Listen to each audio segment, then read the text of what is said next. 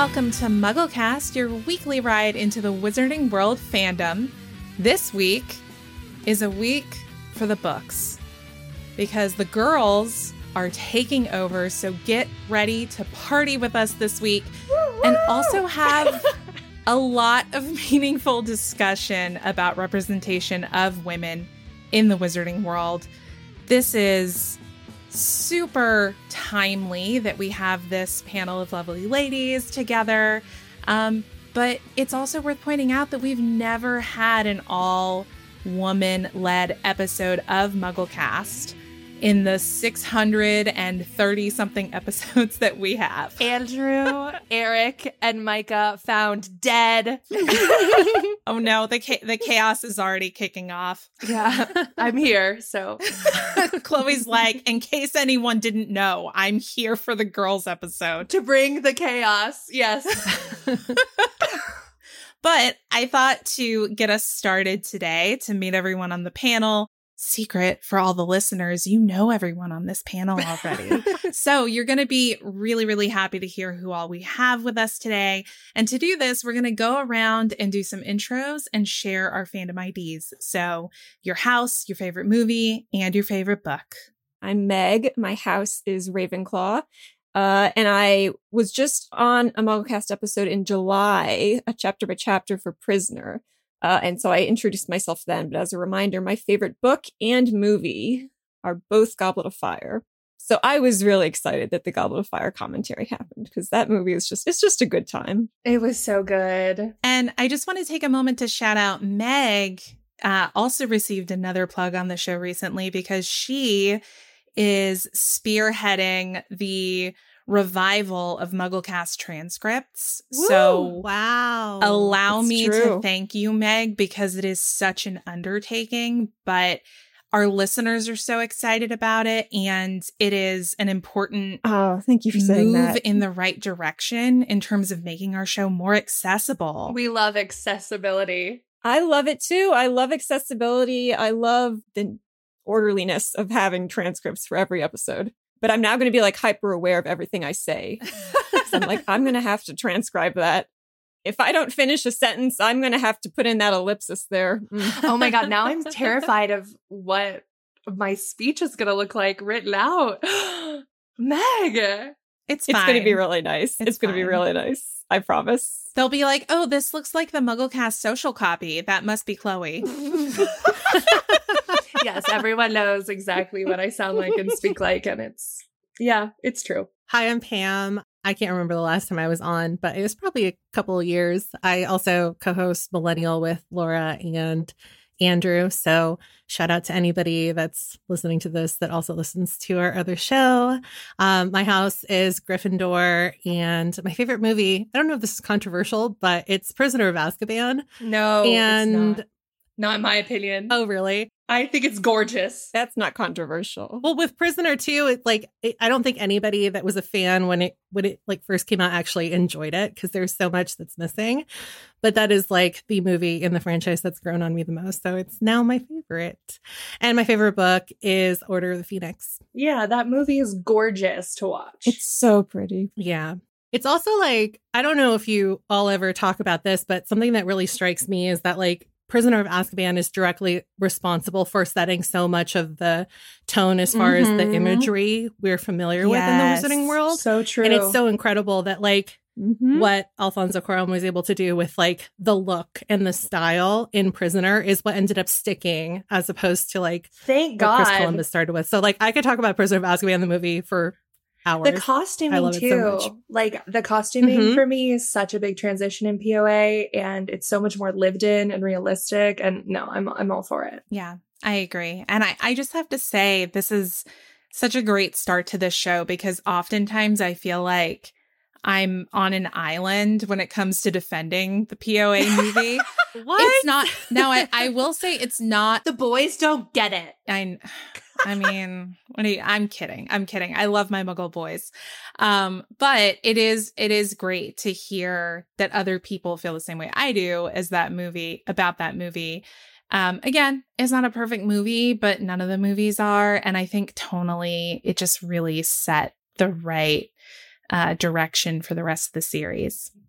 Um, but all of that said, Chloe, you want to go ahead and fandom ID? I know people already know our fandom IDs. We put Meg and Pam on the spot. We gotta. I want a refresher. My name is Chloe. Um, I am the social media manager. I have been on MuggleQuest, MuggleCast quite a bit. My house is Slytherin, and I'm damn proud. Uh, my favorite book and my favorite movie are also Goblet of Fire. Um, and that's not just because Fleur, but definitely a big part of it. Um, yeah, I'm so excited. This is like a dream come true having everyone on here. Yeah, so uh, I do want to take a moment to actually talk about the inspiration for this episode because, Chloe, this was your idea. It's something that we've been chatting around in the background for several months at this point about timing and getting the right people together to do an all girls MuggleCast. So, could you share a little bit more about your idea? Yeah, we threw it around, God, a few months ago. Laura and I did an episode together, and people were like, that was hot. Loved it. Want Laura and Chloe and more women on the pod. And I was like, yes, say less. Let's make it happen. Girls take over. And then it kind of like got mentioned a few times. And I feel like Goblet of Fire is also like the best time because I feel like we actually really start seeing the topics we're going to talk about today. So I'm excited and really grateful that all of you were so game. Yeah, super stoked about it and really excited for this discussion. Chloe did a great job fleshing out the discussion here. And as we get into it, Chloe, I know you said that you picked this panel of women because we're all girls, girls. For anyone who's not aware of what a girl's girl is, could you fill us in? A girl's girl to me is someone that supports women always and empowers women and lifts other women up. Um, someone who doesn't feel like they need to compete against other women. I feel like that's a trope we see a lot in especially 2000s media. It's like women pitted against each other, the idea of the mean girl. Um, but everyone on this panel is a girl's girl. Um, and that is exactly what I wanted. It's also like a feeling, you know, when you meet someone in the wild and you're like, wow, I feel so like supported by you and your energy is so good. A girl's girl is someone you meet in like the bathroom of a bar and she tells you that your hair looks pretty and then you feel really good about yourself. That's like the feeling we're trying to invoke through this panel. Yeah. And I felt that too immediately when we hopped on, even before the show started. Yes. Um, it's just a, it's a different feeling um to be in a discussion with all women. Again, I love I love my boys, they're great, and I I would never change my team, but there's there's just something special and unique about being with your community. So I really appreciate the idea. But with that said, you alluded, Chloe, to the idea that a lot of this discussion is going to be centered around the portrayal of femininity in the Harry Potter series, I think with a special focus on Goblet of Fire. Could you intro this first topic for us? Sure. We're talking about the demonization of femininity in Harry Potter and the I'm not like other girls pandemic. Sigh. Something super prevalent. yeah, sigh. Super, something super prevalent in 2000s media, TV, books, movies. I think we're definitely seeing a shift. Um, but it's something that we grew up with. And I definitely wanted to talk about it just because obviously we're all Harry Potter experts and we love it so much.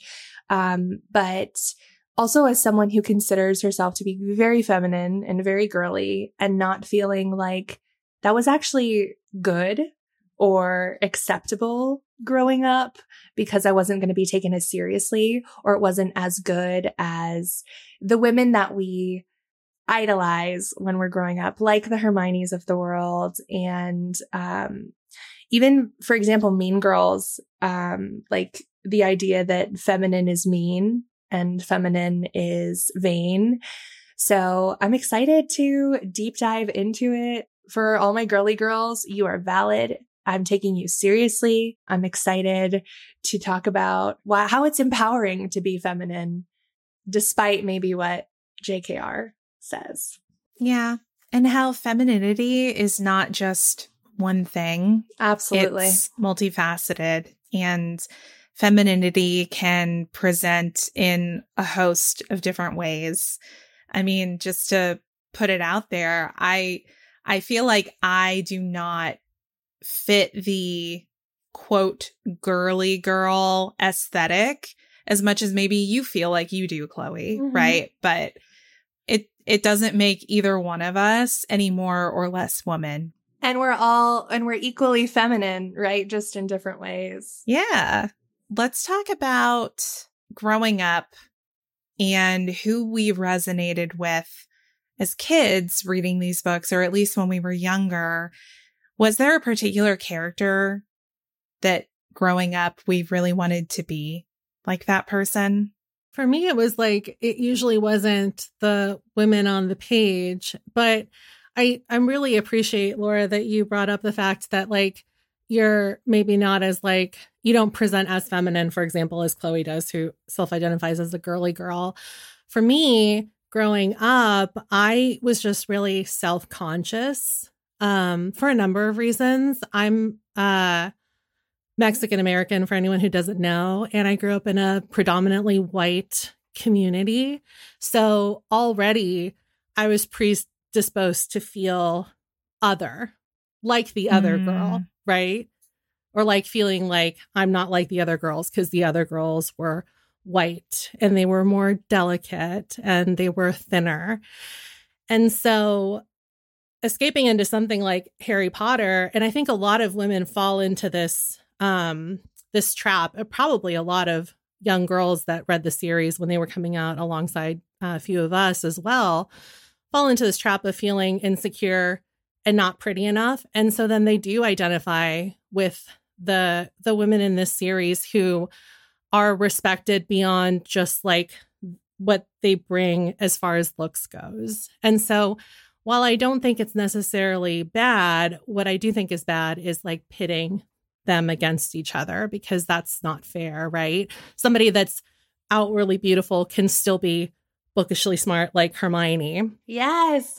For example. But somebody that is super feminine, like I, I definitely present more feminine now than I did when I was growing up. But I'm also like a really big baseball fan. Somebody that wears dresses a lot. Like I love wearing dresses, can still like, you know, know about baseball and enjoy it, not because they want to be a cool girl that's in with the boys, but because they genuinely enjoy professional sports. yes. Let women be multifaceted and not just one thing. And I feel like that is one of the main issues with the way that women are written in Harry Potter. It's like you're either a mother or you're helping a man or you're a like pick me girl. If I'm honest, and women are so many things and are allowed to be so many things, but I feel like each woman in this story is actually like put in like a category and they're very rarely allowed to leave it, even though they are so like deep in their characterization. Like Hermione is really smart, but she also Mhm. is beautiful. Like there's no denying both. So But even when they are allowed to leave, like Hermione gets to leave in Goblet of Fire Mhm. at the Yule Ball, there's um consequences to that. And the consequence to that is that she has a falling out with Ron who doesn't know how to deal with it. yeah. And so then she reverts back after one night. Pro- I, I mean, like, we'll never know why she does it. It probably just isn't her vibe, but like, she wanted to feel beautiful and like a princess for one night. And then he had to go and ruin it because she wasn't the Hermione that he sees Monday through Friday every day. And he was jealous. And he was jealous. And yeah. confused. I think a lot of things in this doc that we're going to find about, especially about women kind of being mean towards each other, a lot of it comes back to their relationships with men. A lot about mm-hmm. like fighting over over men, men being involved. But uh, to answer your original question, Chloe, I definitely felt a, a kinship with Hermione when I first read the books. Um, I first read them when I was eight. So it was like just when I was about to, you know, start the awkward years of being a preteen. Um, and I never felt, you know, very pretty. I was never popular. I was very shy. I had like once puberty hit me, I had terrible acne. It was just like a lot to deal with. Um, and so reading about Hermione with, you know, crazy bushy hair and big teeth, that was, that was comforting. It was like, oh, she's not a beauty queen. She, but she has other traits that, that make her a worthwhile character. Yeah.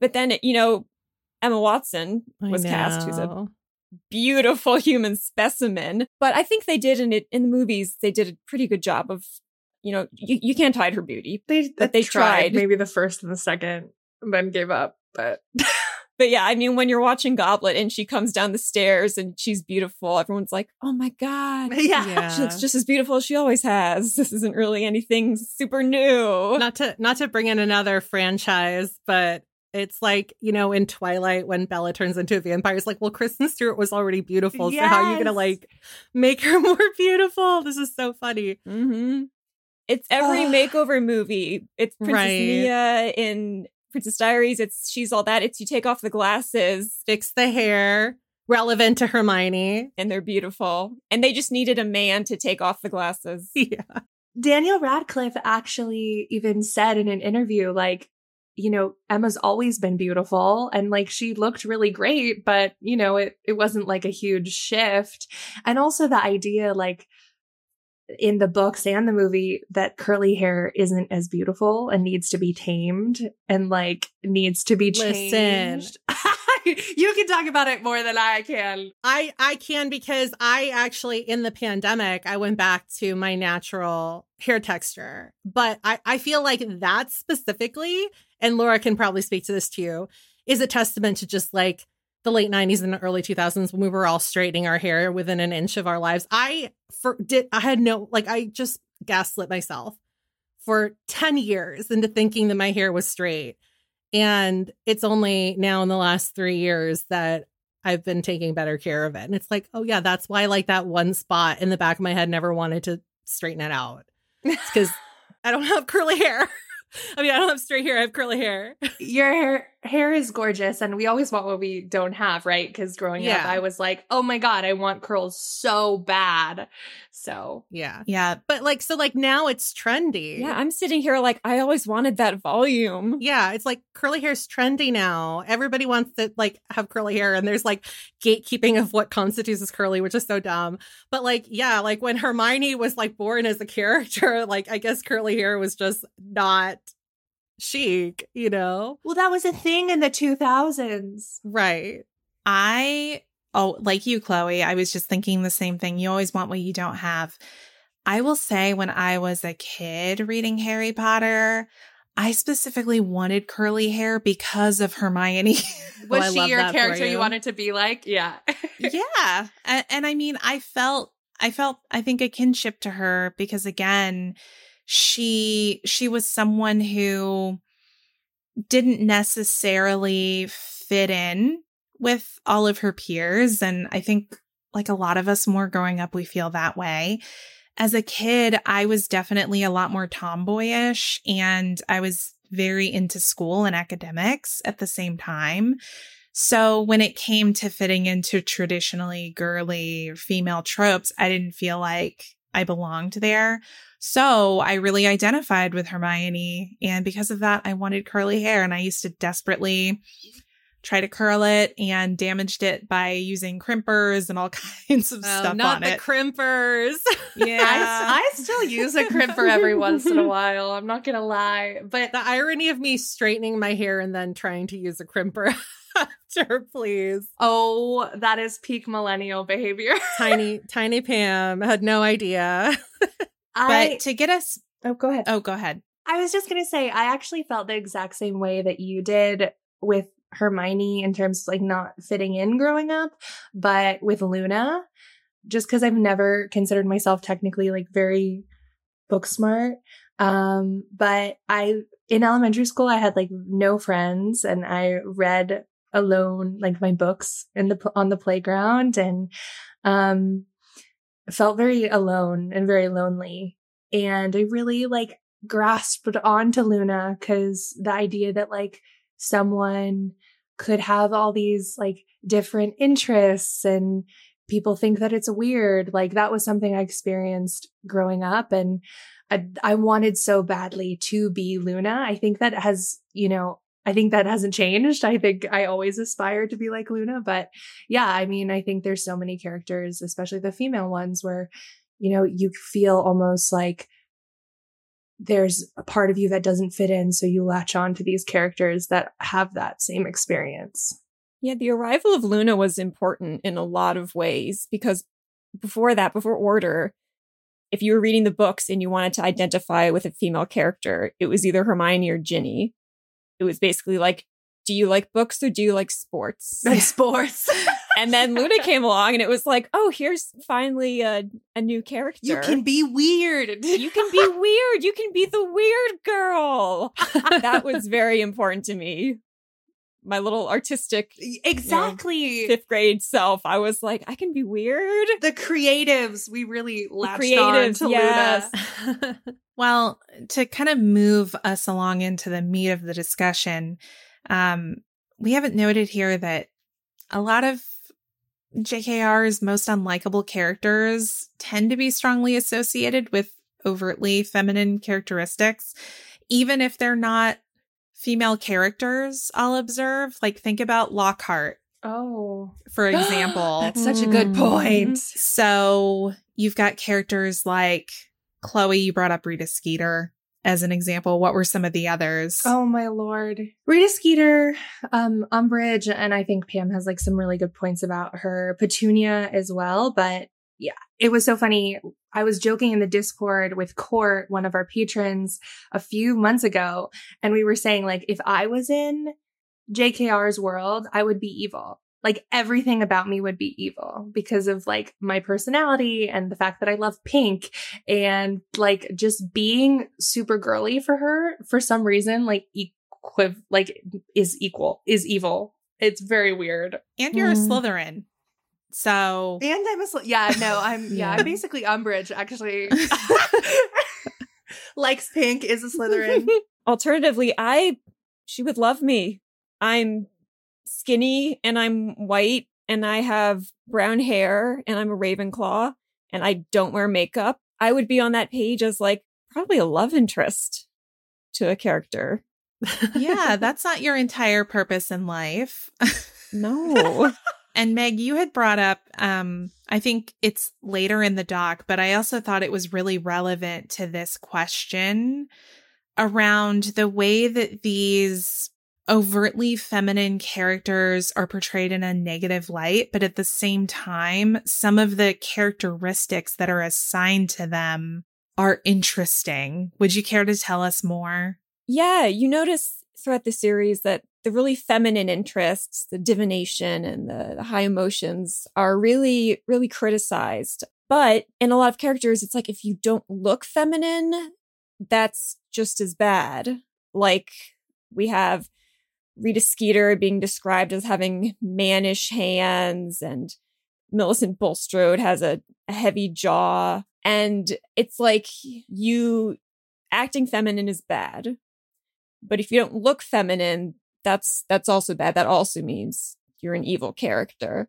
But then like with Rita Skeeter, her fake nails are pointed out. So it's like, but you can't try to look feminine. You have to be feminine, but don't try to it's basically America Ferrera's speech in the Barbie movie. Yeah, you can't win. You can't win. And also if you try to be feminine, you have to be effortlessly feminine, effortlessly, effortlessly. Mm-hmm. Yeah, because if you're Fleur, for example, who is like, you know, described as the prettiest person we meet in the series, whatever. She's so vain to everyone. She like, even though she's very talented, it's not talked about. All that's talked about is the fact that she cares about her looks. It's a lot. Like there's no winning for the women in this series and the women of the world, if we're completely honest. Yeah, I don't think I don't think that she meant to do it, but to Meg's point about um, a lot of these uh, women that clearly put an effort into their appearance, having, you know, mannish features, more masculine uh, characteristics. Like that, that's also such a, a reflection of the real world. Um, and also, like, this happens a lot too, particularly with plus size women who often are held to much higher standards and can't just go out in like effortless athleisure wear, wear without being thought of or seen as sloppy, for example.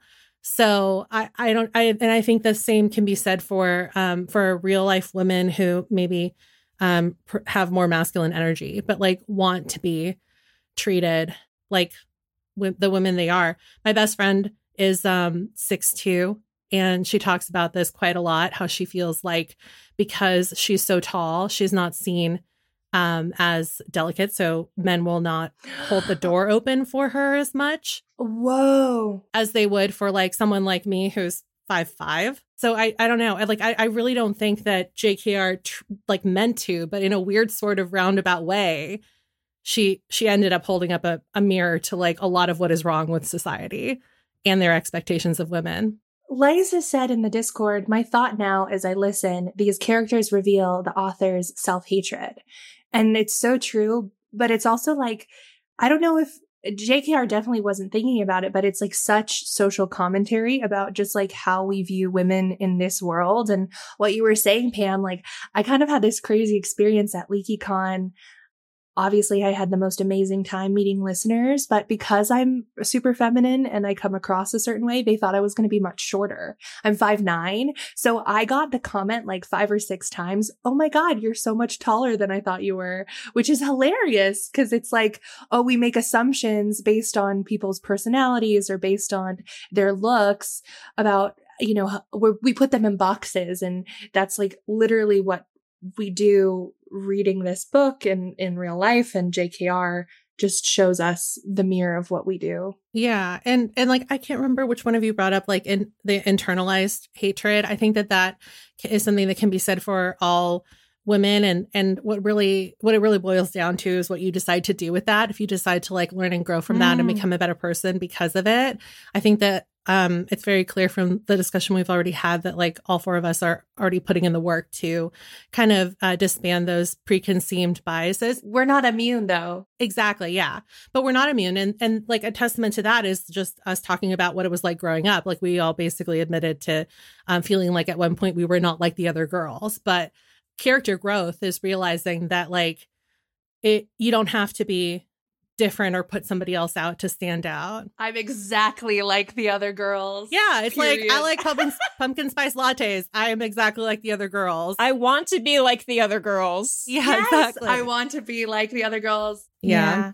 Well, and I th- I think a really important thing to point out there is what our own perceptions were of these characters as children because I'll be honest, from my vantage point, like I said, I was definitely like more tomboyish and also more bookish than I was into, you know, quote, traditional girly things.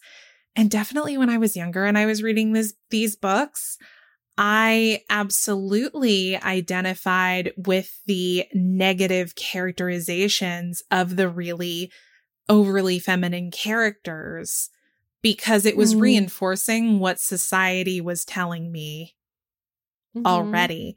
And that just goes to show, like has already been mentioned here, none of us are immune to this kind of thing. And the way, if we're artists, the way that we produce art, it is a, it is a mirror that reflects who we are and our interpretation of the world and the world's impact on us. But that's also true in the way that we interpret art right? So I think that's just a really important reminder to carry through the rest of this conversation and then anytime we're interpreting works of art. Um, just to remember that y- your interpretation brings with it to the table your own sets of strengths and opportunities to better yourself as a person. Well, I'm thinking about this is something people say, but the idea that you get annoyed with other people because they're showing the worst parts of yourself or the parts of yourself that you don't like. And when we're, you know, doing literary analysis, same thing. You know, we see the things in our life or how we act that we don't like and we don't like it in another character. And that's really important too. You know, th- there's something so attractive about being or being that I'm not like other girls, right? Because she's cool and she's different and boys like her. And I think that, and you know, tell me if I'm being too bold. I think all of us have wanted to be that at one point in our life. Sure. Or even Yeah. attempted to be with boys, like putting other women down around men to feel better and to feel like you got their approval. Like that is absolutely a thing I did. And it's a thing that Hermione and you know, Ginny and other characters do in these stories. And it's now looking back, it's easier. But when I was reading it as a young person, I'm like, ooh, like, I can't believe she did that when I was doing the same thing. Yeah, I would never. And then it's like, well, uh, probably did. We we're all products of the society that we grew up in. Mhm. Mhm. Um, but let's talk about. I know we've touched on this a little bit when we mentioned divination, but talking about the you know demonization of feminine interests we see sometimes in the books, whether it comes to courses or just general interests. Also, you know, the theme of some women not wanting to spend time around other women and forging really strong friendships there. Um, what what are y'all's thoughts on those topics? Please spend time with other women. That's like my first other reaction is please spend time with other women. Yeah, it's a way to better yourself to to see to see other women how how their different lived experiences uh you know compare and contrast to yours. Um and it really is such a shame that in the books we see Lavender and Parvati who love divination. They just get made fun of. It's awful. um, especially by Hermione, who really, you know, tries to show off that she's so much better than Mm. that. So much so that she drops the class and storms out. Um, and then when uh, Trelawney is sacked in Order of the Phoenix and Firenze takes over, we get that scene in the Great Hall where Lavender and Parvati are talking like, we're so excited for divination. Hermione, aren't you upset that you dropped it now? And she says something like, I never liked horses that much anyway. I know. Oh my god, that is the craziest scene. She's like, Ugh. I'm still, I'm still better than you in this regard. Coming from a muggle born who has faced discrimination, right? To knock someone, but also the fact that Firenze is immediately considered a better teacher, Mm-hmm. even because he's like, and I'd argue that part of that is because he's a man. Yeah, he's not silly, fruity Professor Trelawney. Yeah, well, the thought that like someone who is a half breed, which is considered less than in the wizarding world, who's a man, is considered immediately better than Trelawney, who is gifted. Like, yes, she's cuckoo bananas, and we've talked about that at length, but she does have the sight. Um, and it's super interesting. I will say something that's super ironic is recently I watched Emma Watson's like what's in my vat what's in my bag Vogue video.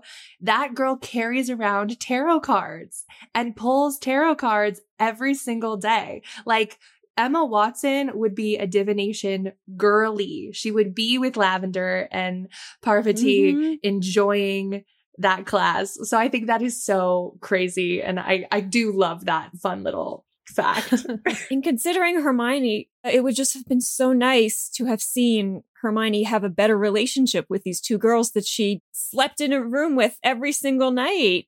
Like they must have, they must have been talking somewhat. It would have been, and you, you see the Gryffindor boys all have such a strong bond. It just would have been so nice to see Hermione have that with her own dorm mates. I think it's probably both ways though. Like I do want to give Hermione grace. I wonder like if Lavender and Parvati left Hermione out or maybe there was the case where like they tried to get Hermione involved. It seemed like Lavender and Parvati actually knew more about what Hermione was doing in the earlier books. Like they know that Hermione goes to the bathroom to cry after Ron insults her, for example. Like I wonder if they drifted apart because Hermione becomes close to Ron and Harry, and then Lavender and Parvati stop inviting her to things. Like, I think that's probably a two way street, and we see that a lot with women. Yeah. Well, and I I Mhm. think too we have to throw out the possibility that maybe the two of them were just objectively really annoying to be around. Like both things can be true, right? Like Yes, there can be nothing wrong Mhm. with them as characters as people and we don't have to demonize the their quote girlishness, but that doesn't mean that they're not annoying sometimes. And it's not because Mhm. they're girly, even though I think the text might provide that interpretation.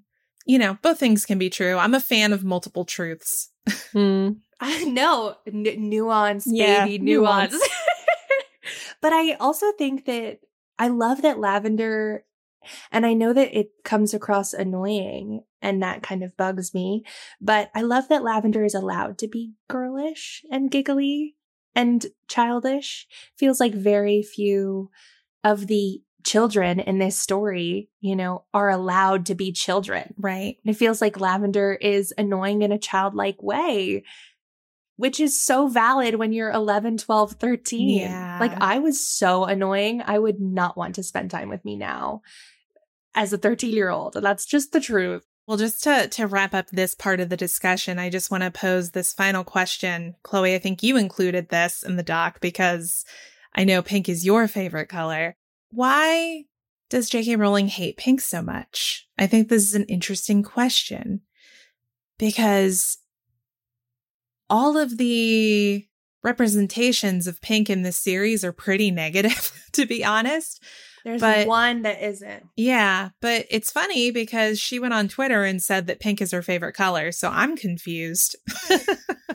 Pink is just pink is so feminine and she needs to and I well I think especially in the case of Umbridge it's the contrast of pink is such a soft feminine color and Umbridge is this very brash evil character.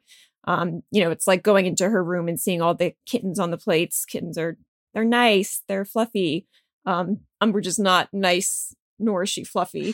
um but but but yeah pink really gets um demonized in the series and it's it's so funny because uh the costume designer for the movies Jany P- Temime uh said in an interview once that she kind of signed colors to the main to members of the trio um and she gave Emma Watson pink and Hermione wears pink in a lot of the movies they even changed the Yule Yeah. ball gown to be pink instead of blue Which looked better on her because of her coloring, which is Mhm. the reason. yeah Right. pink pink suits but her it's true we do associate emma with pink but all the book instances of pink the only other character that wears pink as much as umbridge or is mentioned is petunia i'm pretty sure and we're not meant to like her Right. And this is something that I wanted to bring up too, because I, think a lot of times, like beauty and effort into appearance are like from early on in the series, they're used to hide something that's more sinister. To Meg's point with Umbridge, you know, she has all these frills and pink and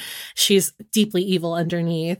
With Rita, you know, she has the really long crimson nails and her hair is done just right, but she's, you know, a little sneak. And Petunia outwardly presents as feminine, the perfect like 1950s housewife, if you will, but she's awful to her nephew. And so I think that what this does, especially for young readers, is that it predisposes us to be weary of anybody that outwardly presents feminine or is going to be putting more effort into their appearance because now we have all of these examples of women that have done so and turned out to be not great. So we're looking at other people, like, say, Fleur, for example. It's like, what is she hiding?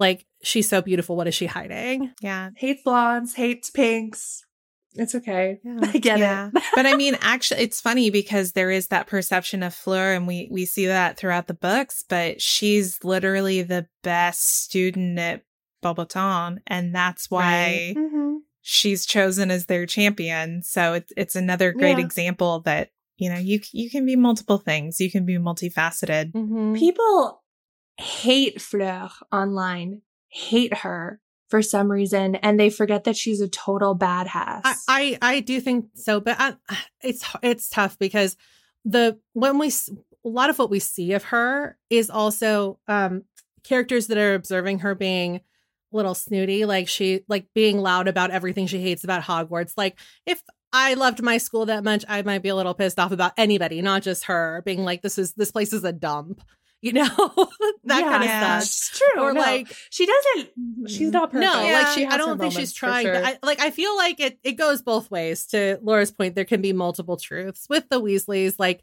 definitely you can tell that she butt she butts heads with a lot of them. I would never for like excuse Molly, Ginny, anyone else for being like we don't like Fleur because she's just too pretty or like she must be dumb because she's so beautiful. Kind but like of how it comes across. it, it does, but then she's also like either in retaliation or for whatever reason, like we also see her like, you know, she's complaining about Celestina Warbeck playing during Christmas and stuff. And so it's like I feel like they like they Mhm. both go at each other's throats, but for different reasons. And neither one is right. And it kind of sucks that we like don't see them really come together and put aside their differences to forge a better relationship. It's it's like Yeah. yeah. Yeah, another thing I was thinking of recently is um she in the beginning of Half Blood Prince when Tonks is depressed, Fleur has a moment where she, where she says like that Tonks has really let herself go. Mhm. Really Mhm. disappointing to see, which is Fleur judging another Yeah. woman's femininity. Yeah. Like Tonks's femininity isn't along the long about the long beautiful blonde hair. It's you know sometimes it's it's bright pink, other times it's mousy brown because she's she's in her feelings, she's feeling sad. And I'm sure it's a byproduct of her circumstance too, because you know we know she's um her grandmother was a Veela. Um, Veelas are the Mhm. most beautiful women unless they're angry and then they turn into you know really scary creatures. But I'm sure that like especially like it Mhm. like and I'm sure we've all heard this too online that like women that are only prized for their beauty um also have like a lot of internalized hatred or feel like that's all that they can offer to the world. So like we don't know how much of like the way she behaves is a byproduct of her circumstance or like what her home life was like or what her family decided like she was going to like give to the world. that hits so hard, Pam. That hits so hard. Like, as someone who grew up with a plastic surgeon as a father and my mom who was a fashion designer and then a skincare person, like looks were everything growing up. And I was a child model and I've like been told my whole life, you know, oh, Chloe, you're so pretty. And I was never told like, oh, Chloe, you're so creative. Oh, Chloe, you're so smart. Oh, Chloe, you're going to go so far. It was always like, oh my gosh, Chloe, you're so pretty. And it really, really screwed me up because I just saw so much value in looks and very little value in other things. And I had to deprogram myself. And there are still moments where I immediately go to someone's looks or um, my own looks and I don't value other things about me. And it is really, really hard. And I, and I think that Fleur is probably absolutely coming from that place. And also there's a part of it that is inherent to being a Veela. And Fleur is not completely human. And I think that does factor into some of the interaction, actually all of the interactions that she has with other women in the series because she is men inherently like Fleur because biologically she's a Veela, which threatens other women.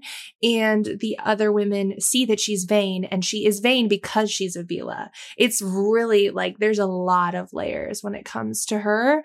But it's true that like if you are thought of as just like a pretty girl your whole life, it's really hard to see yourself as more. And then when your looks go or when you gain weight or when you feel not as attractive, you're like, oh, I'm worthless. So I think there's a part of that too.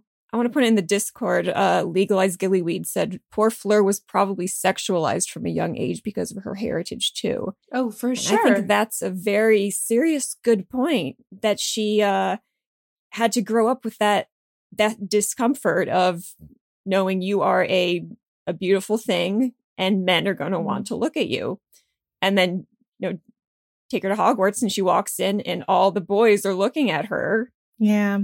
she's she's just used to that and that's and she's probably used to other women seeing that and hating her for that reason I wonder if she gives up even like trying to charm women to Pam's point. yeah like maybe she just has given up she's like it's not worth it it's never going to work out All right. Well, we're going to take a quick break to go back and reevaluate what all of our favorite colors are. I know at least one member of this panel prefers pink, but uh, the rest of us will confer and we'll be back in just a moment.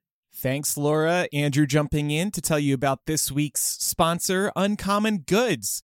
The holiday season is quickly approaching, and this week's sponsor, Uncommon Goods, is here to take the stress out of holiday shopping.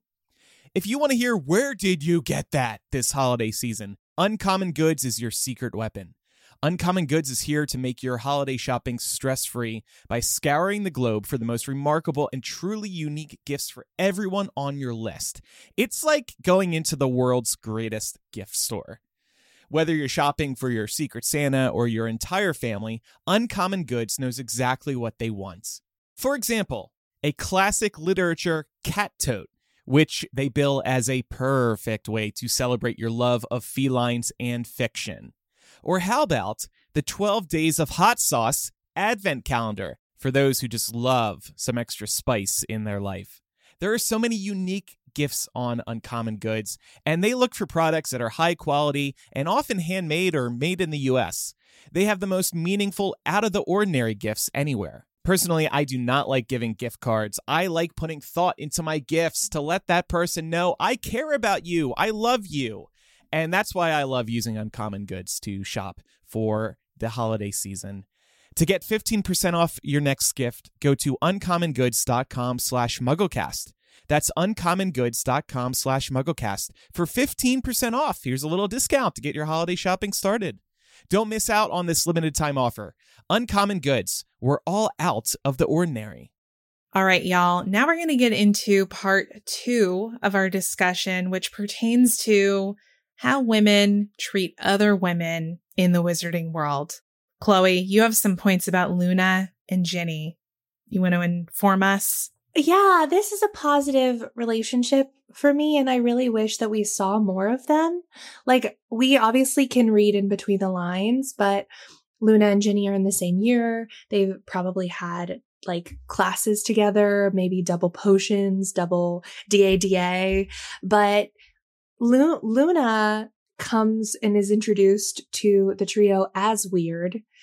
And I think actually Neville is the one that says like, "Oh, I don't I didn't want to be alone in a carriage with Luna." And Ginny stands up for her. And I really love that. And Ginny continuously stands up for her throughout the series. And like when Harry takes Luna to the Slughorn's Christmas party, for example, Ginny's like, that is so great. I'm so glad you're doing that. She's so excited. There's clearly a relationship between the two women that is positive, And I love that Ginny is willing to stand up for Luna, who's not as popular, who people think is weird, and Ginny is the most popular girl in school. Like, I really love that. And it is the perfect example. And I think Ginny actually m- might be like the most girls' girl, except when it comes to Fleur, of the series. Like, she really is supporting Luna here and like putting her neck out for a character that other people don't necessarily understand. And I think that's awesome and Ginny who has feelings for Harry. Yeah. She she has no jealousy there. She's like Harry is doing a good kind thing by inviting Luna to this party and Luna's going to have a great time and I think that's wonderful. Yeah, and I think too some of this could relate to the fact that Ginny in her own right feels like and forgive the uh, idiom usage here but she feels like the odd man out because she's one sister with a bunch of brothers. Mm. So she can identify with the feeling of maybe not belonging in her family. And she's the only one in her family who's had a very particular experience of being possessed by Voldemort. I was going to say that she did not have a good first year. And I think Mm-mm. that that's probably why she's so kind to people that are different. I mean, she like didn't make any friends. And that's why she turned Yeah. to a diary and then got possessed. So, Well, we'll pivot a little bit here. Still thinking about Ginny, but Meg, I'm wondering if you can talk to us a little bit about Ginny and Hermione. Yeah, we see Ginny and Hermione getting along very well. Um, and something about both of them is they're both really not girly girls. And I would have liked to see more Hermione Ginny interactions throughout the books, find out what they have in common other than just being the main female characters alongside with Harry and Ron. But we like they get along so well. And the only time they really, well, they disagree on some occasions, like when Ginny says, you know, be nice to Luna, but it's always a very like, um, hey, knock it off. Luna's cool. Um, the one time that there's like a heated disagreement is in Half Blood Prince when uh, they're talking about Harry having just cast Sectumsempra on Malfoy. Um, and Hermione starts, you know, nagging Harry for for the prince's book for using that. And Ginny like snaps and is like, give it a rest. And Hermione tries to even placate Ginny by being like, well, I thought that, you know, he's he's off the Quidditch team now. I thought maybe that would upset you. And she says, like, oh, don't pretend that you understand Quidditch. You're only going to embarrass yourself. And it's the most heated confrontation we get between Hermione and Ginny. And it's over like a, a sport, which is a very typically masculine thing. But then at its heart, it's over Harry. They're disagreeing over treatment of Harry. Hermione's saying Harry brought this on himself. It's so real between two best friends to have a disagreement like this and snap at each other.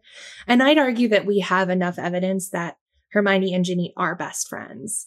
Like Hermione knows about Ginny's crush on Harry way before anyone else. And it's clear they've had in depth conversations about it. And also, Hermione has given Ginny advice on how to move on.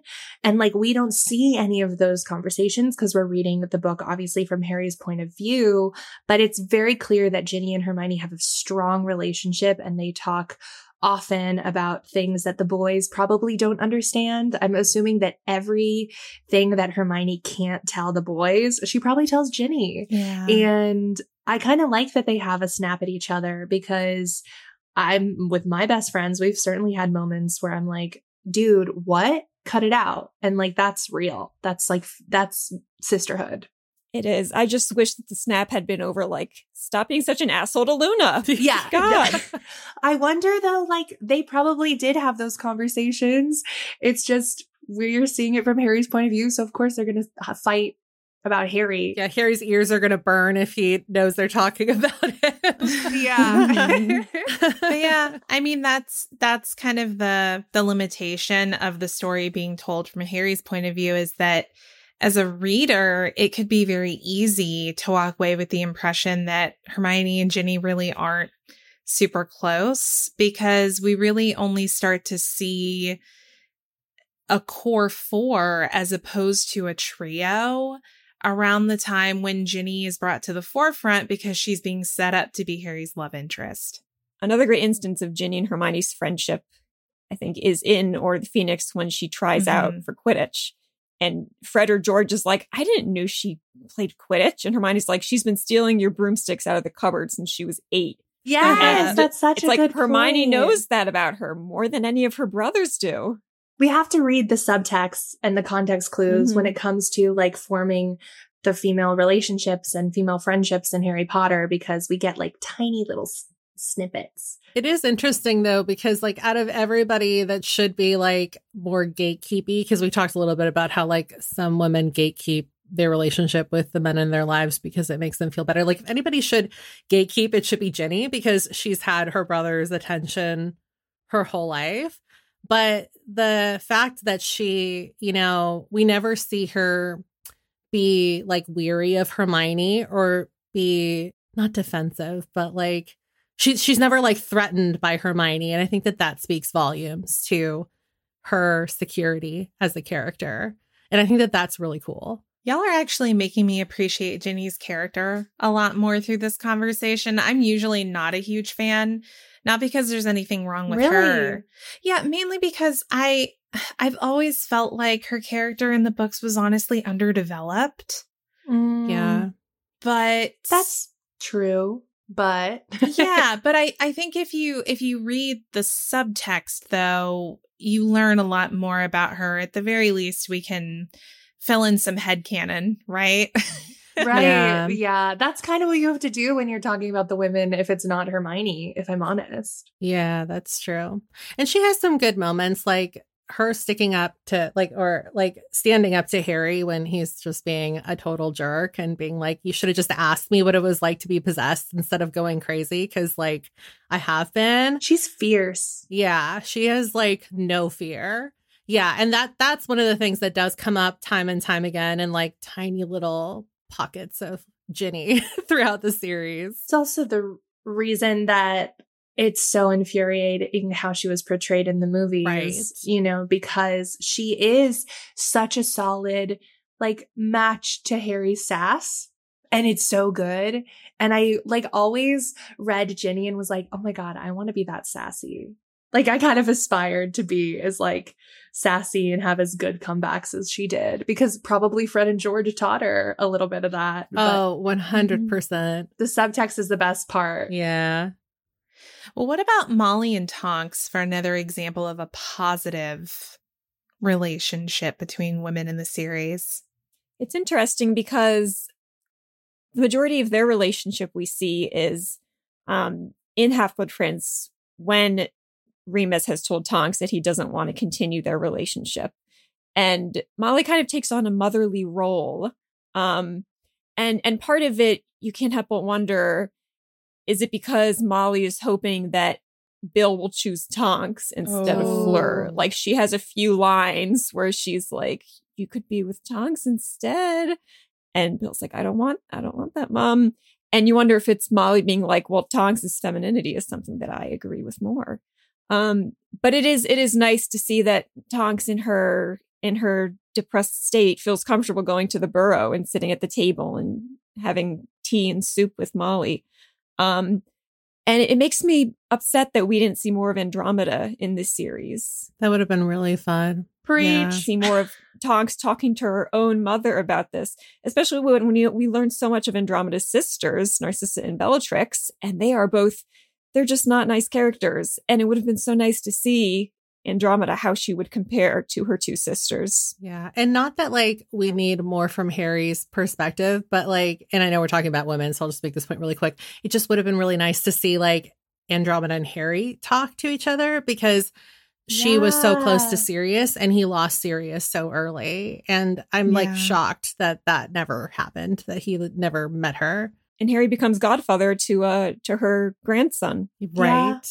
Andromeda would have been like the best female representation if she was more included. If I'm honest, like it feels like she is actually like, and again, we get like tiny little snippets, but she's a Slytherin, first of all, and she's good. And she married a muggle born and she chose love and she like leads with her heart first and she's a strong witch. Like it is, um, it is really sad we don't get to see Andromeda. And I think that that's something that would have added so much to like just the world of femininity in Harry Potter. Agreed. She would have been too powerful. Everyone's favorite character. We couldn't have that. Yeah. Well, what about um what about some of the negative portrayals of relationships? We've touched a lot on Fleur lately. Um, I will never sound as sophisticated saying that as Chloe does, but why don't we start there? Because I do see a lot of like Fleur v insert character here in this list.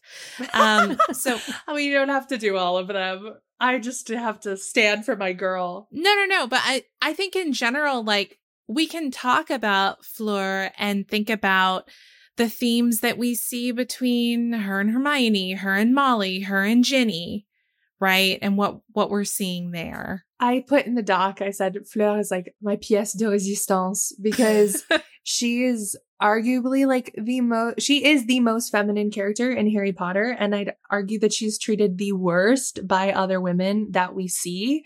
Like everyone attacks her essentially and like yes she doesn't she's not perfect. We know this. She's not. Um but because she is so pretty she is immediately villainized because men are attracted to her. And it's men that these women believe that they own. Like Molly, for example, with Bill, her first son, her baby, her everything, the first man to marry off picked Fleur, who's French, who's a Veela, who's pretty, who's vain. Like, and she would prefer someone else. Like she doesn't want to give him up to Fleur. And until Fleur like proves herself after Will, after Bill is bitten by a werewolf, she finally comes around, but she's ostracized by the entire family. She's ostracized by, by Hermione. From the minute Fleur walks in the door, Hermione doesn't like her because Ron and Harry's attention like is immediately captivated by Fleur. And she makes so many like offhanded comments, but Hermione did the same thing with Lockhart. Mm-hmm. Like, what is that about? They call her phlegm, which I think is a reference to the fact that like French people like have something in the back of their throat. Is it? I don't I know. know. I was gonna say with with Fleur, it's it's not just about the internalized misogyny; it's also xenophobia. Right. Don't the British like aren't the British kind of prejudiced against French people too? Yeah, the British and the yeah. French. Yeah. They don't some like each true other. colors and showing. it's also maybe a little racist. Like I'd argue maybe a little racist because of Fleur's blood status. Yeah. Mm. Like she's not completely human. And there's a lot of instances where Hermione and even Molly and the Weasleys have shown that they do have some wizarding prejudice when it comes to people that aren't completely human. Yeah, not they don't so much have the issue when it comes to half bloods or muggle-borns, right? But Mm-hmm. we definitely we saw it at the end of Prisoner of Azkaban with the way Ron reacted to Lupin, for example. Mm-hmm. Um, yeah, and Hagrid too, finding out about Hagrid. and also the way they react to um conversations around house elf liberation. Yeah. Right. Like slavery is normal. We've all accepted Yeah, it. get over it. We They that's just like a thing it. we do here. they they like it literally. Ugh, gross. Well, we just talked a little bit about the Weasleys and we we centered on Molly. I was wondering if we could talk about Molly and Hermione quickly because that's a big theme in. Goblet of Fire. Mhm.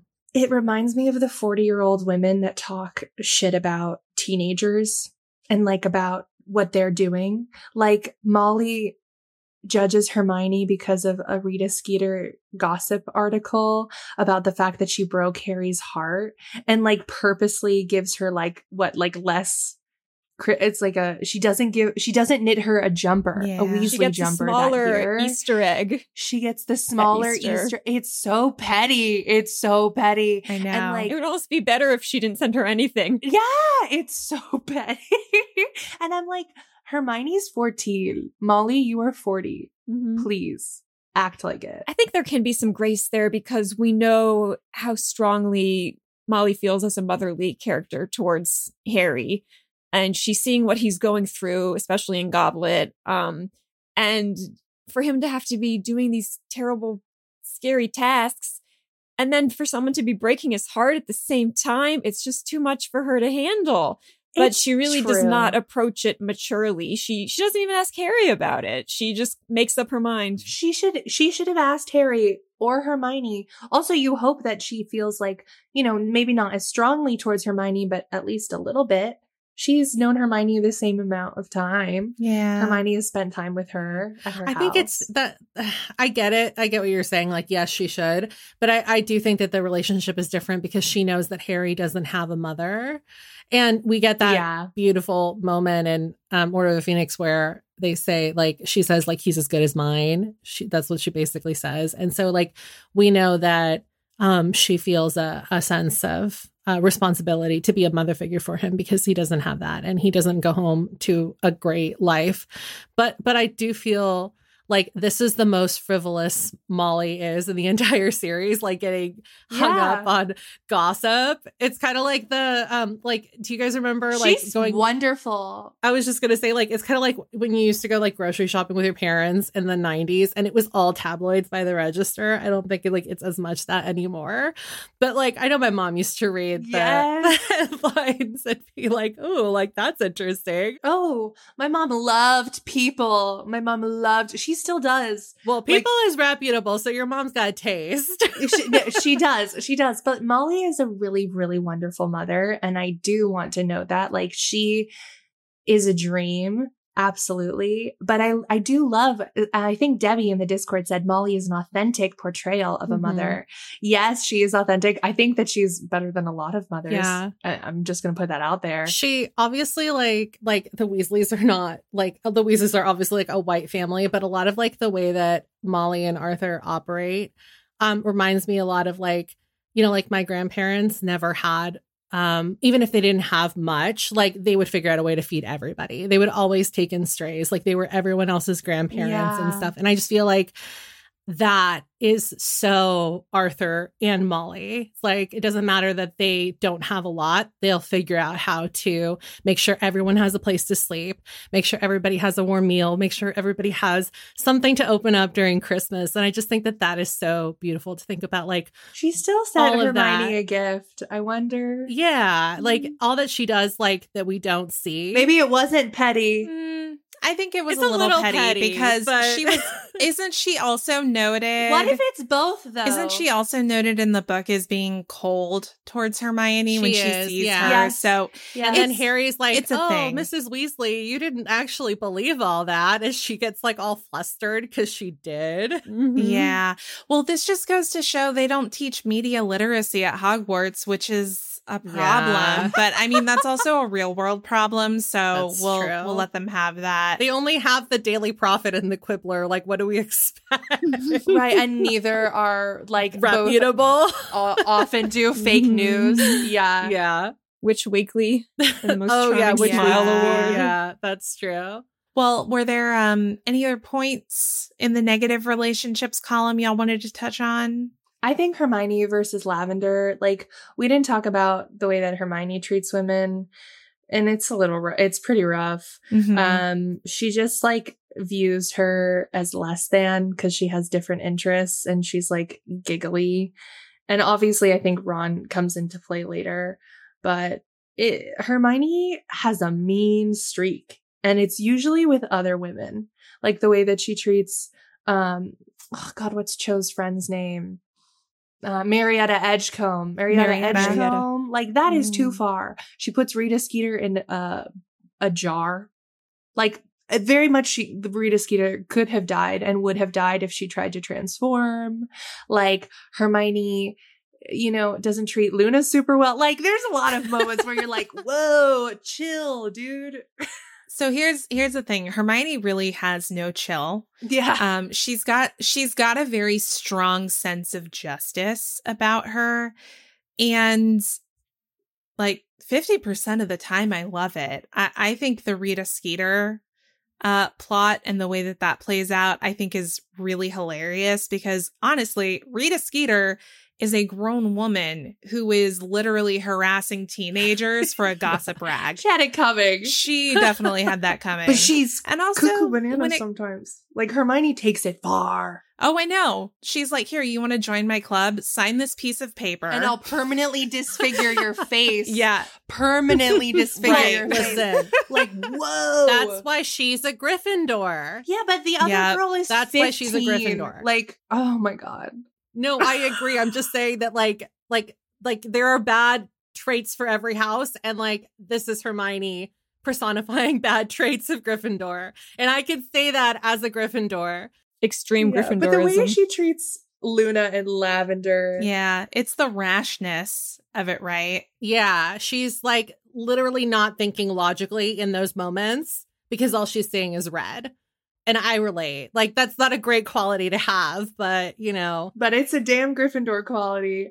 I think it is. those examples are like obviously she's like pursuing justice and that's what matters to her and like so we're able to like think about it and make excuses i think lavender the way she treats lavender and luna is just really insensitive and mean um and i think like there's very little excuse for the way that she treats them with Lavender, there's also the huge aspect that she loves Ron and Lavender got there first. And she should be angry at Ron for that. even before But though she makes all these comments Prisoner about Lavender. Azkaban, Even before, she's, she's always been very, very against her. But like, but especially with the, and like when I first read Half Blood Prince, I didn't like Lavender because I loved Ron and Hermione together. I was like, Lavender is terrible because I was 12. and then rereading it though, like Lavender is a true Gryffindor. Lavender went up Oh, to yeah. Ron and was like, I'm Oh, into yeah, you. no, Let's lavender kiss. is ballsy and i love it yeah, she She also didn't deserve the way that she was treated, the way that Ron ended things with her. Also, like she Yeah, was just mm-mm. like in love and 16. I acted the same way. she was just a teenager with a crush on a guy. I thought you were going to say she also didn't deserve the way she maybe died. oh, well, think Yeah. it that too, Pam, but That's a given. I am a lavender is alive truther. Me too. I hope she Me is. too. You know, maybe she's like Bill and she likes her steaks a little more rare now. But Yeah. Right.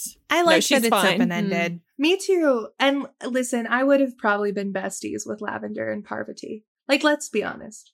I would be the giggly girl with them, and I'm all in. That would be your trio. that would be my trio. Yeah, and I'm all in. As we come to an end of this discussion here, there's a really great point that we have in the doc about internalized misogyny. We've talked about throughout this show how the author's views socially come through in the work. I think our own views and every other reader, um, their views come through in our interpretations of the work.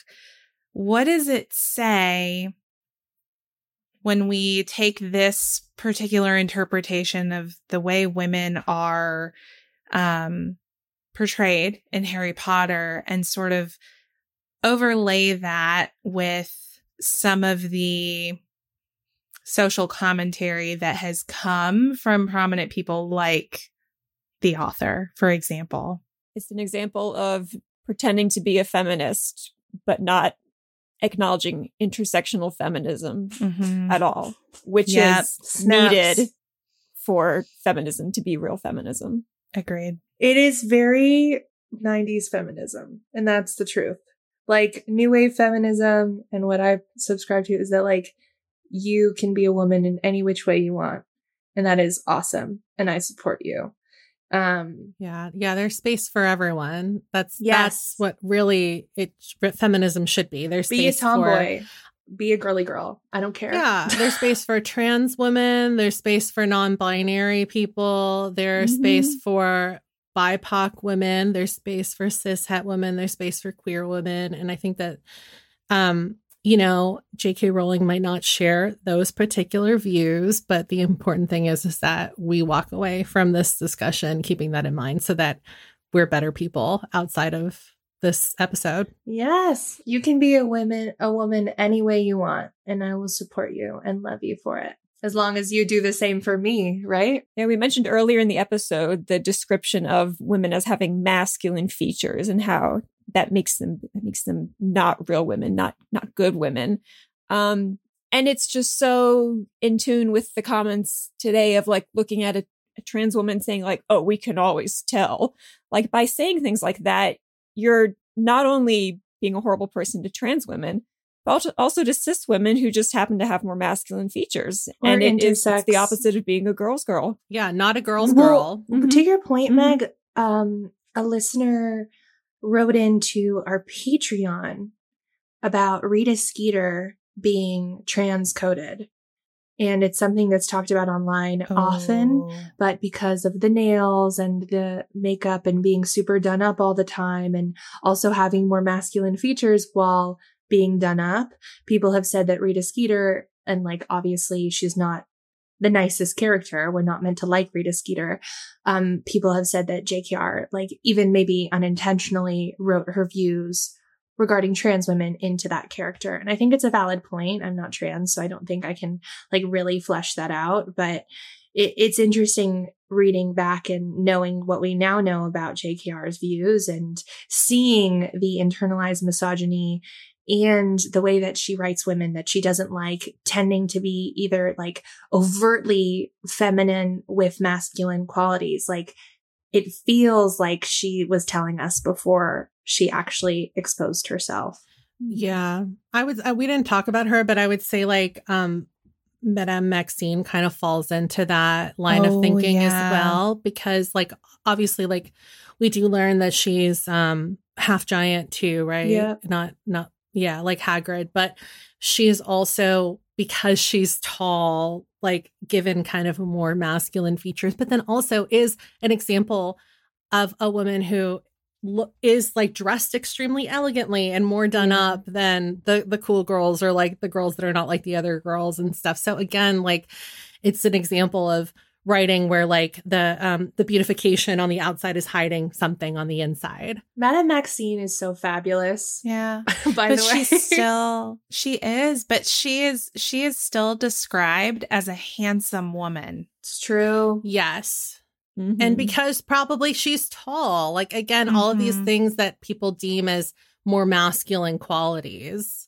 It's really interesting the ways that society kind of informs the way that we talk about these things because I'm sure if you went back over all of our years of podcasting history, you could probably find some coded language that we didn't even realize we were using, right? And that's just the reality of the evolution of of being a person. So none of this is to say that it would be possible or even that Harry Potter should have been written in a different way.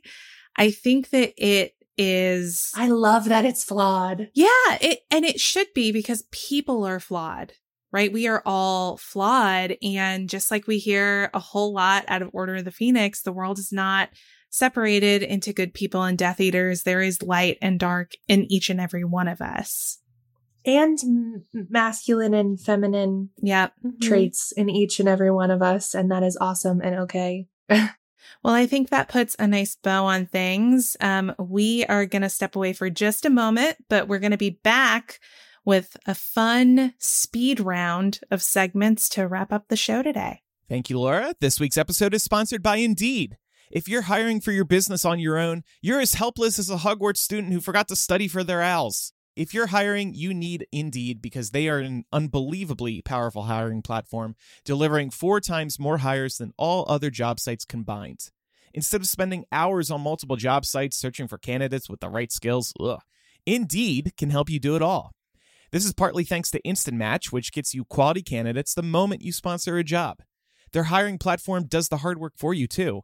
They show you candidates whose resumes on Indeed fit your job description immediately after you post, so you can hire faster. Even better, Indeed's the only job site where you only pay for applications that meet your must have job requirements. Join more than 3 million businesses worldwide that use Indeed to hire great talent fast. Start hiring now with a $75 sponsored job credit to upgrade your job post at indeed.com slash mugglecast. Offer good for a limited time. Claim your $75 credit now at indeed.com slash mugglecast. Just go to indeed.com slash mugglecast and support the show by saying you heard about it on this podcast. Indeed.com slash mugglecast.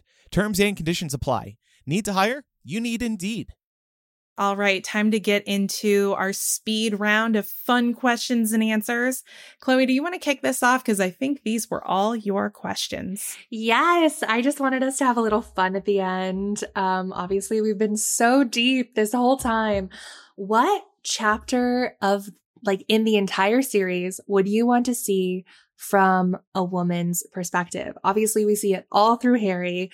What perspective do you want to see? Mine is one we definitely talked about during this episode. We talked about Ginny not being as fleshed out as she could have been in the series. Um, and we talked about the chapter where she says to Harry, I can't believe you forgot that I was possessed by Voldemort. Um, Love. So I I would love to see Christmas on the closed ward from Ginny's perspective because I'd also want to see her, you know, dealing with her dad has been attacked by a snake yeah. um going through that we see harry devastated by it but to see like one of his children devastated by it also. And then to see her i'd love to see her talking with ron and hermione being like why is harry acting like an ass? Then being like i don't know maybe you should talk to him. And then that that moment happening of him saying you know i forgot. So good. that's what that's what i would say. Yeah, to to piggyback off of Meg's, I, I would love to see like probably any chapter um in Chamber of Secrets from Ginny's point of view because there's so much of that story that gets glossed over. Um, but also like Hermione's perspective of from Chamber of Secrets of figuring everything out and like up until the point that she gets petrified would be fascinating. I was going to say you don't you don't want the perspective of her actually being petrified in the hospital wing for 3 months. that would be boring. no, but it could like fade to black as soon as, you know, she peers over the corner and sees. for sure. No, I'm just teasing. Yeah. I'm just teasing. Imagine. Imagine if she like heard every single thing that was happening around her while she was petrified.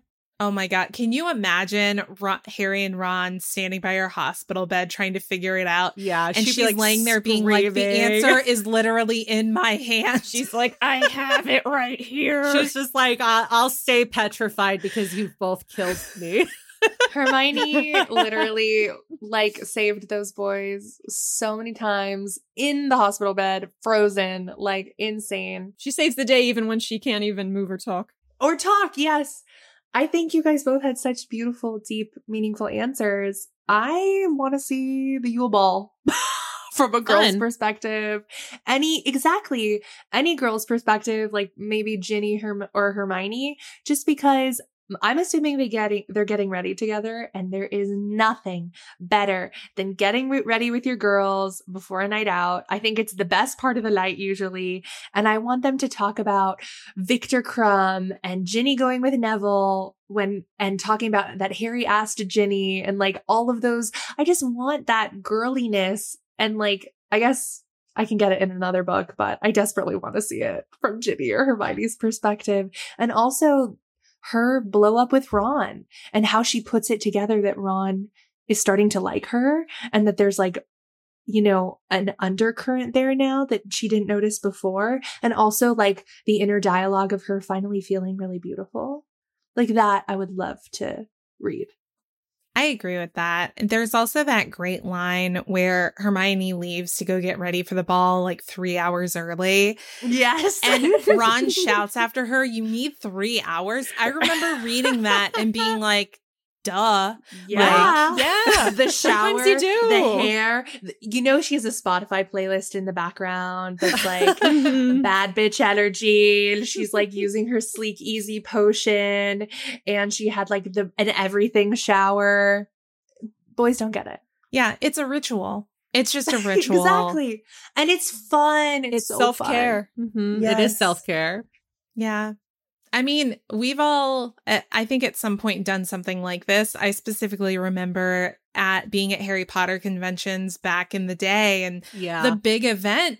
The big event was the Yule Ball, and I absolutely took three hours to get ready Yeah. for that. But also, like, depending on who you were sharing a room with, because we, you know, we were all young and like bunking up as much as we could to save money. It was like you have to go back to the hotel halfway through the day because everyone needs to shower first. Yeah. Everyone has to do their hair and everyone has to use the same mirror and the same blow dryer. It was an experience. okay, well, these were supposed to be a speed round. Oh, shoot. It's okay. What which which which which do you think you're most like in the series? I was going to say, in some ways, Hermione, but I like to think that I've got some tonks going on, Oh, for sure. not just because of the hair. No, you're badass like her. it's hard to choose um but i think i would like to say luna because there are a few there are a few strong lunaisms that i have um like over the summer i like to dye my armpit hair blue i think that's something luna would Love. maybe do for fun It's incredible. i love that i love the it, it's You match it's Laura's fun. hair. I do Twinning. oh my God. Love. twinning hair matching. That's a social post. and then uh and then I also love the, the you know the more strange unloved creatures. You guys were so harsh on the tailless whip scorpion in the Goblet of Fire movie commentary. Oh. Someone called it gross. I think Micah called it gross. I was like, I'm not here for that. They're not venomous. They're not going to hurt you. They just want to hide. Yeah. They didn't deserve to be abused like that by Moody. My answer would be Hermione, but only a little bit. I don't really resonate a lot with the women of Harry Potter, but I also think part of that is because I'm not um I I'm like a woman of color, so it's hard to see myself Ooh. in these stories. I kind of just have to cherry pick qualities from different characters Yeah. to to find myself. I'm Fleur. We all know it. Good and bad parts of her. And I'm willing to admit that. Next one. Who's invited to the sleepover? You can only pick three witches. So who do you want to have a slumber party with? Do they have to be witches? They can be non-binary magical people. Okay, I was thinking of like I was thinking of like just like the girls theme, but if you want to invite boys to the slumber no, party, it's fine. not that. It's not that. I was thinking about. Laura's like, I want to invite Crookshanks. I was thinking Hedwig. about. Um, I was thinking about Winky. I feel like Oh, she Winky. never gets Oh. included. Oh, magical female magical beings. Yeah. Yes. Aw. Winky, that's so cute, Laura. God, you're so good. Oh, thank you. I just. I feel like she two? needs a hug. She does. She so needs a she hug. She needs a I girls' need a night. Yeah. Dobby's not cutting Yes. it. No, no. I feel like Hermione would invite Winky Loki to a girls' night, though. Yeah. Like, I think or- she would yeah. for sure. Dr. Lim said, dude, Winky would be a party animal. True. She does Yeah. love herself a drink. Yeah. Well, that's the other reason I thought of her too, is that I feel like we'd have a good time. But I also feel like she needs the emotional catharsis of being included. So she gets to come. I'm inviting Tonks, Laura, um, because I have a big fat crush on Tonks, and I also have a big fat crush on Laura because I'm just like I love Tonks so much, and then also Luna, and then also Fleur Yeah. because duh. Luna's got to be there for sure. She's gonna bring the Gurdyroot. She's also going to do the the tarot card readings. Yes, One hundred percent. She's going to read your aura and everything. She's on my list too. I I said Luna, Ginny, and Tonks. Same exact for me because Yes, Tonks is always a so good Meg and I are hosting a joint sleepover. yeah, Okay, Laura and I are having our own with Winky, whatever. I feel like that group would play Just Dance. Does that like does that resonate with anyone else? Yeah. I feel like Mhm. That'd be Ginny Tonks would really slay Just Dance. they would. Grubbly Plank and McGonagall would have an amazing sleepover. Potter Peep 1591 said. Yes, honestly, Molly, McGonagall, Grubbly Plank, Sprout. Like, I want to Yes, be at that sleepover too. Madam Probably Hooch. classy. Mhm. Madam Madam Hooch. We know Madam Hooch Mhm. likes the ladies. There ain't no way she Mhm. doesn't. Yeah. I was definitely going to say my third person would be McGonagall. So McGonagall, yeah. Winky, and Luna. I feel like McGonagall's bringing scotch and in Yeah. her tartan She's going to let her Yeah. hair down. And biscuits. Biscuits. Yes. That's important. perfect. And then the last one is what Wizarding World cosmetic do you wish was real? And I checked, and all of these are canon in the doc, um, which is pretty cool. But I was wondering if which like thing would you like put above the others? Because I want all of these cosmetics because it seems like easy and it's magic. But Bubotuber Pus. Absolutely. me too. Because- me too. Like uh pimples evil. I would go with uh, Sleekeazy's. Sleek Easies, yeah, the hair potion. I feel like I would probably choose something like the hair thickening potion, but here's the tea. Y'all, I do this a lot. I see something like a product that I will think, oh my God, I need to have this. And then it sits unused for months. so I imagine that's what would happen here. Easily influenced. I can relate. Yeah. Uh, First of all, the two of you influence me to get products all the time, so just know, know. that. Yeah. Um, I also feel I also feel so good when people ask me like, "Oh my god, do you have a product recommendation?" Because I love giving them.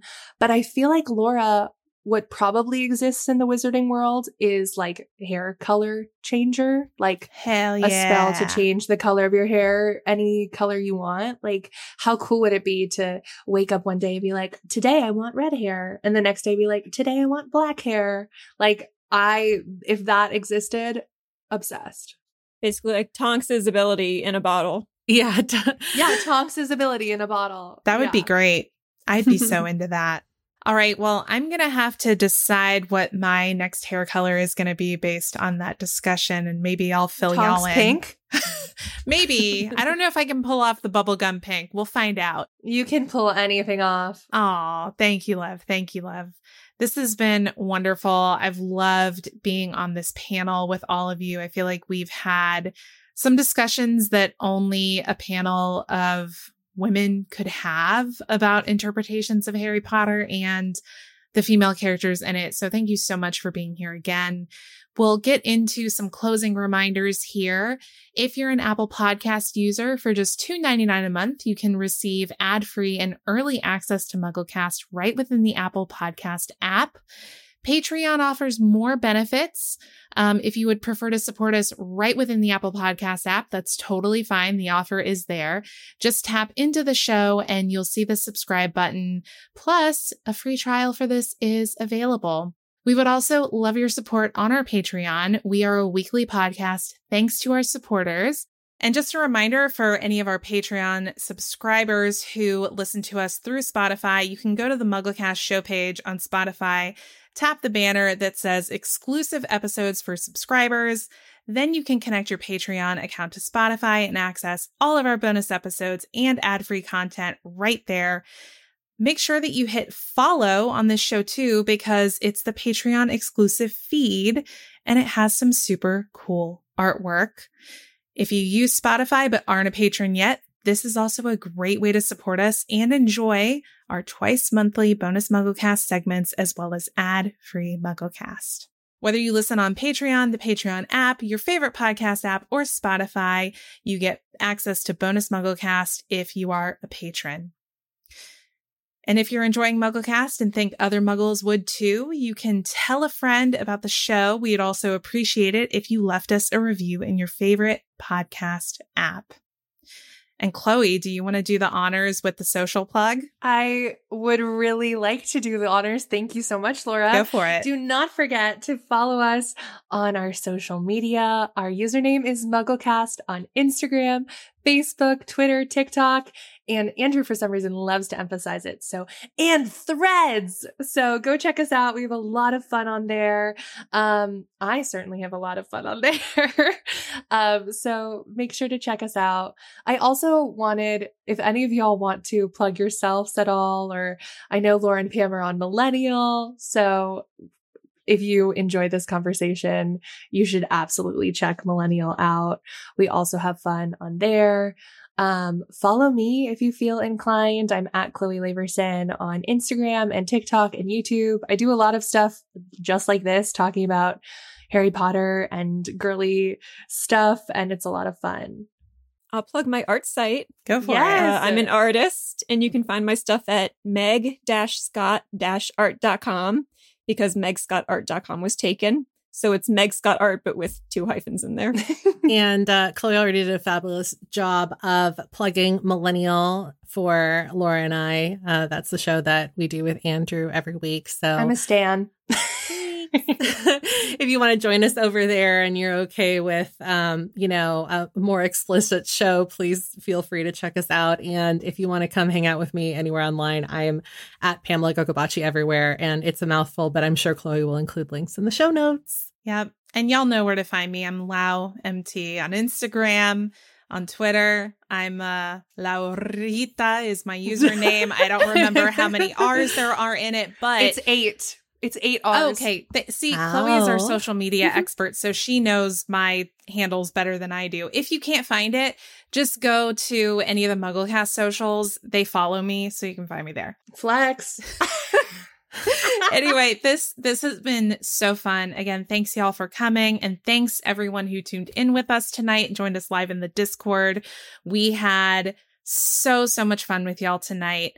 We will see you next time. We'd love to hear your feedback about this week's episode, so please feel free to leave us some comments on the socials if you're a patron. Leave some comments on the Patreon. We want to hear it in the Discord and mugglecast at gmail.com please keep it coming. We want to hear what you loved about this this week. Again, thanks for tuning in, y'all, and thanks, panel, for being here. I'm Laura. I'm Chloe. I'm Meg. And I'm Pamela. Bye, y'all. Bye. Bye.